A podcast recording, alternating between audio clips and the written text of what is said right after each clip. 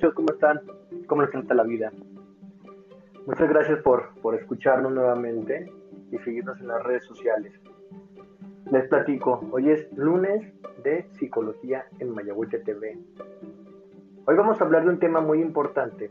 Como ustedes saben, soy terapeuta familiar. Vamos a hablar del ciclo vital de la familia en nuestro primer programa. Y vamos comenzando, ¿no? ¿Qué es un ciclo de vida familiar? Bueno, las etapas emocionales e intelectuales que usted atraviesa como un miembro de una familia desde la infancia hasta los años de jubilación se llama ciclo vital de la familia. En cada etapa, usted se enfrenta a retos de la vida familiar que le permiten desarrollar o adquirir nuevas habilidades. Esta adquisición de habilidades le ayuda o nos ayuda a lidiar con los cambios que casi todas las familias atraviesan. No todas las personas atraviesan estas etapas en contratiempos. Hay situaciones como enfermedades, graves, problemas financieros o la muerte de un ser querido, como ahorita está sucediendo mucho. Esto nos, nos afecta en el atravesar bien estas etapas. Afortunadamente, en las etapas, o en cada una de las etapas podemos aprender de ellas. Bueno, les platico, ¿cuáles son las etapas, muchachos? Son, aquí les voy a proponer cinco. Hay muchos autores que proponen seis, siete. Aquí les voy a proponer yo solamente cinco. La primera etapa es independencia. La segunda etapa es la vida de pareja, o también le llaman matrimonio. La tercera etapa es la crianza de los hijos. Esto es desde los bebés, desde bebés hasta la adolescencia. La cuarta etapa es la separación de los hijos adultos. También le llaman en algunos, algunos autores el nido vacío, yo creo que este lo han escuchado. El nido vacío, pues lo acuñamos de la parte biológica de la conducta de los pajaritos, ¿verdad? Y la última etapa es la jubilación o la tercera edad. Pero ¿por qué es importante comprender el ciclo de la, de la familia familiar? Miren, ahí les va. Dominar las habilidades de cada una de las etapas nos permite pasar con éxito de una etapa a otra o sea, sin, algún problema, pues, con un desarrollo natural y normal. Si no dominamos estas habilidades, es posible que podamos, ¿cómo poderlo decir? Tenemos más dificultades en las relaciones futuras y en estas transiciones. Mira, la teoría del ciclo vital de la familia sugiere que la transición exitosa también puede ayudar a prevenir enfermedades ¿eh?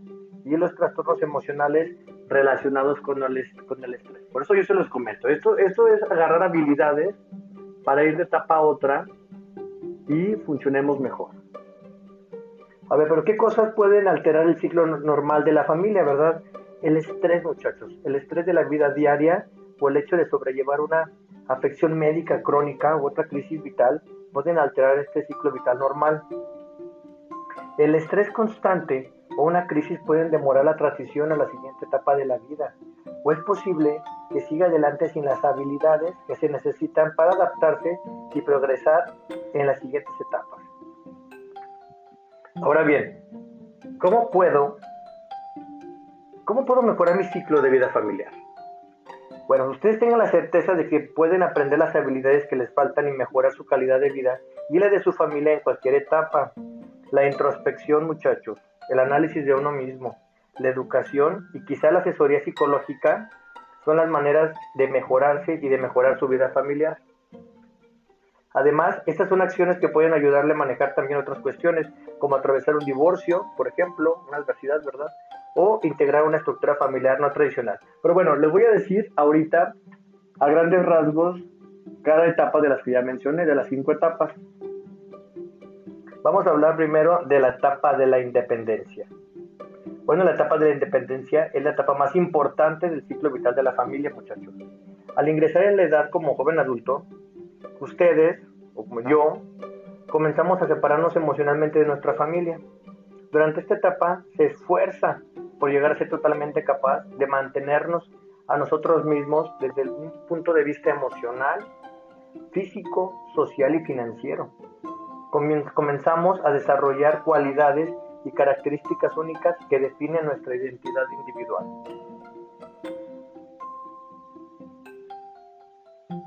A ver, déjenme pensar cómo voy a hablar de esto. La intimidad. La intimidad es una habilidad vital para desarrollarnos durante nuestros años como adulto jóvenes e independientes. La intimidad es la capacidad de desarrollar y mantener relaciones estrechas que nos ayuden a sobrevivir a las malas épocas o a las dificultades, o las personas que me conocen yo le llamo a las adversidades. En nuestras relaciones íntimas, nosotros vamos a aprender en la primera etapa a qué, ahí les va, al compromiso. Vamos a, vamos a aprender a, a compartir. Vamos a aprender cuestiones que tienen que ver con el apego, la confianza en otra persona que no pertenece a nuestra familia, la emoción compartida en una relación. También aprendemos quiénes somos fuera de nuestra identidad familiar, ¿no? Nuestra capacidad para desarrollar una relación íntima depende de cuánto éxito hayamos tenido nosotros al desarrollar nuestra identidad individual en una etapa anterior de la vida. Pero bueno, a grandes rasgos, ¿verdad? ¿Qué se espera en esta etapa? Se espera aprender a vernos a nosotros mismos como una persona individual en relación de nuestra familia o con nuestra familia, es decir, con nuestros padres, hermanos y, más miembros de la familia, ¿no? Se espera también desarrollar relaciones íntimas con compañeros fuera de la familia, establecer un trabajo y una carrera profesional. Las cualidades más importantes en esta etapa, son la confianza, el sentido moral, la iniciativa, la ética laboral y la. Pues la identidad de quiénes somos en relación con el mundo. Bueno, ya les dije a grandes rasgos, ¿no? La siguiente etapa es la vida de pareja. Este, la segunda etapa que estamos proponiendo ahorita puede ser, ¿cómo poderlo decir? Una de las etapas también cruciales, ¿no? Usando cualidades como la confianza, que ya, que ya adquirimos previamente en la etapa de independencia. Podemos explorar la capacidad de comprometernos con una nueva familia y un nuevo modo de vida. Aunque tener una relación íntima con una persona implica un proceso de adaptación y de construcción de la relación, el matrimonio o, vida en pareja se compromete a menudo dependiendo ciertas habilidades, ¿no? Miren, ahí les va. Esas áreas de adaptabilidad o de herramientas para adaptarnos, tenemos que aprender en esta etapa, por ejemplo, Mm, ¿cómo poderlo decir? Se esperan esas expectativas, ¿no? O, o, estas habilidades que vamos a desarrollar. Bueno, vamos a aprender a utilizar bien las finanzas. Y es una parte muy crucial en esta etapa, ¿no? Y genera mucho estrés y problemas de pronto. Tenemos que aprender también en esta etapa a las actividades recreativas o los pasatiempos, tenerlos bien claros. Tenemos que adaptarnos a las relaciones con los parientes políticos, la, compatibilidad sexual e íntima es muy importante. Tenemos que, es un, esto es un problema ah, en muchos, en muchos lugares, eh, socialmente o geográficamente, por ejemplo, en adaptarnos a las amistades de nuestras parejas.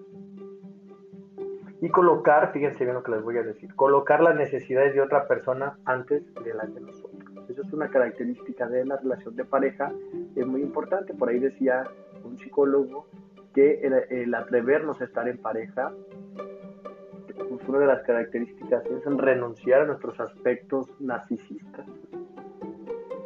Y dentro de la relación de pareja nosotros aprendemos a comunicarnos interpersonalmente de una manera avanzada.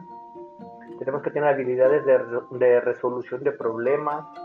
Tenemos que tener metas en común, desarrollo espiritual y emocional. Tenemos que crear límites en nuestras relaciones ya decía esto yo, ¿no? ¿Cuándo colocar las necesidades de otra persona por encima de la mía? O darle aquella más, más importancia que la de nosotros. Eso es muy importante. No ser tan egoístas, ¿verdad? Pues algunas dificultades que se presentan en esta etapa de la vida de pareja es realizar la transición al nuevo sistema familiar. Es complicado. Incluir a su cónyuge o pareja en sus relaciones con amigos y familiares. También haber asumido el compromiso de hacer un matrimonio que funcione colocar las necesidades de otra persona por encima de las suyas, esto es muy, muy difícil, ¿no? Bueno, esta es la, a grandes rasgos, como ya les comentaba, la segunda etapa del ciclo vital de la familia. Vamos a ir a la tercera etapa, que es la crianza de los hijos, desde bebés hasta la etapa de adolescentes. Bueno, es difícil tomar la decisión de tener un bebé. En algún punto de vista de su relación, Ustedes, su pareja decidirá si quiere tener o, no un bebé. Algunas parejas que inician una relación saben que no quiere tener hijos. La crianza de los hijos es una de las etapas más difíciles del ciclo vital de la familia. La creencia de los hijos pequeños ya cuando deciden tenerlo. Adaptar a los niños a otras relaciones es un proceso emocional clave de esta etapa. Asumirá la función de crear sus hijos y hará la transición entre ser el miembro de una pareja a convertirse en padre. Mientras todavía evolucionan como personas, usted y su pareja también se convertirán en las personas encargadas de tomar las decisiones en su familia. Y eso es un reto bastante grande. Continuar expresando su individualidad mientras funcionan bien juntos como pareja da, como resultado, pues, al final, un matrimonio afianzado. Mira, muchachos, las metas específicas cuando se incorporan hijos pequeños a la familia, les voy, a, les voy a mencionar tres. La primera, adaptar su sistema conyugal para hacer lugar a los hijos. Yo no voy a hablar de cosas más profundas, solamente cosas generales, como ya lo comenté muchas veces. Tenemos que asumir funciones de padre, esa es una de las metas. Otra meta es realinear, realinear perdón, nuestras relaciones con la familia extendida para incluir la función de padre y el abuelo, es decir, vamos a juntar a los demás, pero que no influyan tanto en, nuestra, en nuestras decisiones como padres de familia. Después, pues la crianza de los adolescentes, ¿no? Miren, las metas más específicas durante la etapa de adolescente, de eso me preguntan mucho en conferencias o, en la parte privada, en el consultorio, es, ¿qué, ¿qué, tengo que hacer con los adolescentes? Bueno, miren, ajustar la relación entre padre e hijo para permitir que ésta ingrese y egrese del sistema familiar, o sea, que salga y que entre nuestra relación de una manera positiva. Desplazar la atención nuevamente a la, a la relación de pareja en la mediana edad y las cuestiones relacionadas con la carrera profesional. Es decir, en la etapa de adolescentes, en los niños nos absorben mucha atención. Estamos con ellos eh, muy seguido, ¿no? O sea, es decir, ahí está nuestro foco de atención. En la etapa de adolescente es tener esos límites, cuidarlos, pero también hacer nuestra, una, una, una visión, ¿cómo poderlo decir? Más para nosotros, la atención más para nuestra relación de pareja. Y otra de las metas es comenzar a desplazar la atención hacia ¿cómo poderlo decir? A nuestra etapa como, como padres en la, en la edad mediana, pero también ya pensar en nuestro futuro como pareja. ¿Ok? Ya pensar en lo que va a pasar el día de mañana con nosotros. Porque la otra etapa es la separación de los hijos que le llamamos nido vacío, como ya lo comentamos. Bueno, el nido vacío, ¿qué onda? Ya les dije que son de lo, de lo que nos lo robamos, ese término, este, de la, cómo funciona la dinámica de, las de las aves, de los pajaritos. La etapa de separarse de los hijos adultos comienza cuando su primer hijo deja el hogar y termina con el nido vacío, ya lo comentábamos. Cuando los hijos mayores dejan el hogar hay consecuencias tanto positivas como negativas. Si su familia ha desarrollado habilidades significativas durante el ciclo vital de la familia, sus hijos estarán listos para dejar el hogar, listos para manejar los desafíos de la vida. Una vez libre de estas exigencias diarias de la crianza de los hijos, es posible, fíjense lo que les voy a decir, que usted elija reavivar su propia relación de pareja y posiblemente sus metas profesionales. Ahora sí, voltearnos a ver a nosotros mismos a un 100%. Fíjense, este, pues en esta etapa está muy difícil porque es posible que disminuya nuestra salud y nuestros niveles de energía. Algunas personas nos pueden diagnosticar enfermedades crónicas, síntomas que pues no nos aparecían, ¿verdad? antes, desde luego. Miren, es posible que comencemos eh, que, nos aparezcan problemas de salud relacionados con la edad. Miren, pues, estos pueden ser problemas de peso, presión arterial alta, menopausia, osteoporosis, artritis, enfermedad cardíaca, depresión, enfermedades relacionadas con el estrés. El estrés nos afecta tanto que desarrolla más enfermedades. Acuérdense que el estrés genera problemas fisiológicos, biológicos y ya se, se manifiestan de una manera más, más, más observable. En esta etapa también es posible que tengan que cuidar de sus padres que envejecen, que cuidar de nuestros papás, no ser egoístas con ellos, nos cuidaron tantos años y de repente ya no los pelamos, creo que no se vale. Pero eso es una opinión mía, entonces si no la comparten, pues no la comparten. Cuidar a nuestros papás puede ser estresante y nos puede afectar nuestra salud. ¿Ok? A ver, muchachos, esta es la etapa del nido vacío. Ahora voy a hablar de la última, de la última etapa que le llamamos vida de jubilado o vida de la tercera edad.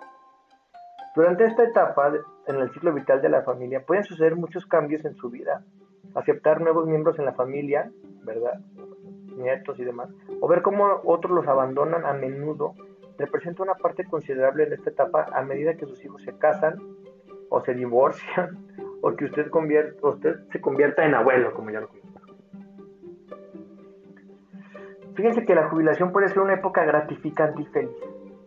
Convertirse en abuelo puede causar gran alegría sin la responsabilidad de crear a un hijo. Eso se lo dejan a sus hijos, ¿verdad?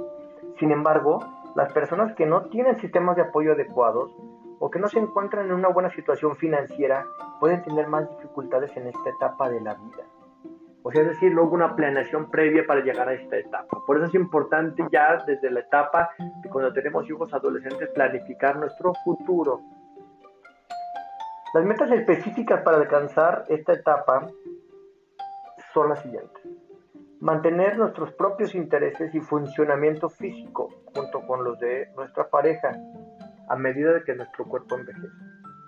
Vamos a explorar también nuevas funciones familiares y sociales. Hay muchas personas que han logrado crear cosas después de los 60 años. Otra meta que se espera es brindar apoyo emocional a nuestros hijos adultos y a los miembros de la familia extendida hacer un lugar en el sistema familiar a la sabiduría y a la experiencia de los adultos mayores, brindar apoyo a la generación mayor sin hacer demasiadas cosas para ellos, manejar la pérdida de la pareja, los hermanos y otros compañeros y prepararnos para la propia muerte, revisar su vida y reflexionar sobre todo lo que hemos, lo que hemos aprendido y experimentado donde, dentro perdón, de nuestro ciclo vital de la familia. Muchachos, pues ya les comenté, cinco, es una, es una postura del ciclo vital de la familia. Hablamos a, grandes rasgos de cinco etapas. Espero les haya funcionado y espero les haya interesado más y pues a investigar, ¿no? Sigan investigando acerca de esto que es crucial para nuestra etapa. La mayoría de las familias no pasando. Bueno muchachos, muchísimas gracias. Les recuerdo las redes sociales, ¿verdad? Instagram y YouTube, Mayagüite TV, Facebook, psicólogo Gerardo Mayagüitia, y por aquí nos escuchamos. Muchísimas gracias por, por la atención. Nos vemos la próxima. La próxima hablaremos de la madre suficientemente buena. Y vamos a citar al doctor Winnicott. Yo les platicaré la próxima semana. Muchas gracias. Hasta la próxima.